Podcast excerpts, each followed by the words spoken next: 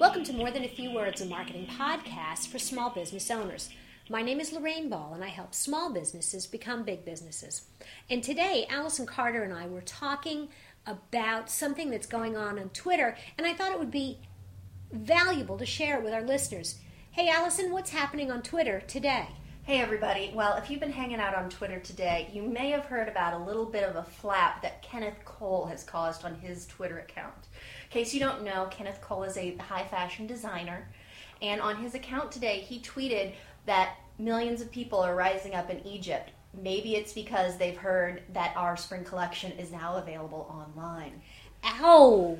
It, on so many levels, um, this really seems inappropriate. What's the reaction been on Twitter? The reaction is furious disbelief. People, I think everyone's hearts and minds are with the people of Egypt right now as they struggle for freedom. There have already been over 300 people killed, not to mention thousands injured. And to try to profit off of the popularity of the, the Cairo hashtag, was what they used in this instance, is really just crass and disgusting. It seems to be the reaction from most people.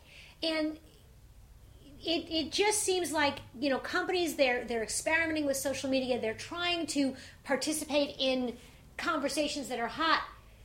Instead of promoting their shoe line what could kenneth cole have done to engage or be a part of this conversation appropriately of course, it would have been very appropriate to express their concern and their solidarity with the people of Egypt, to mention something about any outlets that they might have had in Egypt and if they'd been affected. And as well, they could have helped. They could have said that, you know, for every retweet of this message, we'll donate 10 cents, 50 cents, a dollar to an emergency relief fund or the Red Crescent, which is the, the Egyptian equivalent of the Red Cross, to help those people who have been injured or killed in these attacks. So there is uh, the, there are ways for any company um, to to participate in this um, in this conversation, and it doesn't have to be a big a big business like Kenneth Cole. No, absolutely. There's some value in being involved where the conversation is the hottest, but you have to do it in a sensitive way rather than making it about you. You have to express that your thoughts and your prayers are with these people, and if you can, if you're in a position that you can help, do so again in a classy way. I think that um, any company, large or small, if you're following current events, whether it's um, a political situation, we're here. I think it's easier for as Americans. There is a, a specific side. Sometimes the the uh, the hot topic is one where there is no right or wrong, and I think you can think about whether or not you want to express an opinion in those situations. But in something like this, Katrina, um, any Haiti kind of earthquake. There are lots of examples. That if you can share something valuable, if you can share something like you said, personal that is relevant to the conversation, um, and not make it about you.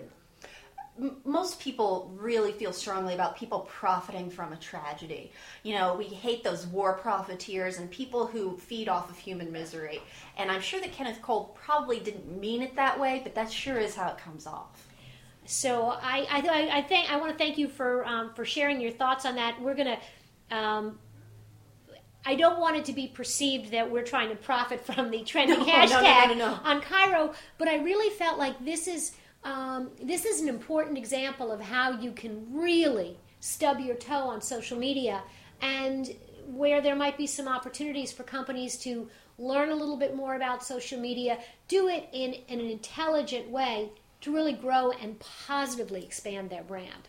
One of the things that um, I really enjoy about participating in social media here at Round Peg is Allison is probably our news hound, and she's always got kind of one eye on the hot topics. So I really appreciate, Allison, that you kind of saw this sort of story emerging and, and took the time to sit down and, and chat with me today. I don't want to say this one was fun. It's always interesting to stay abreast of the latest social media developments. If you have enjoyed Allison's comments, be sure to look for her blogs on our uh, website, www.roundpeg.biz. This has been another episode of More Than a Few Words. Thanks for listening.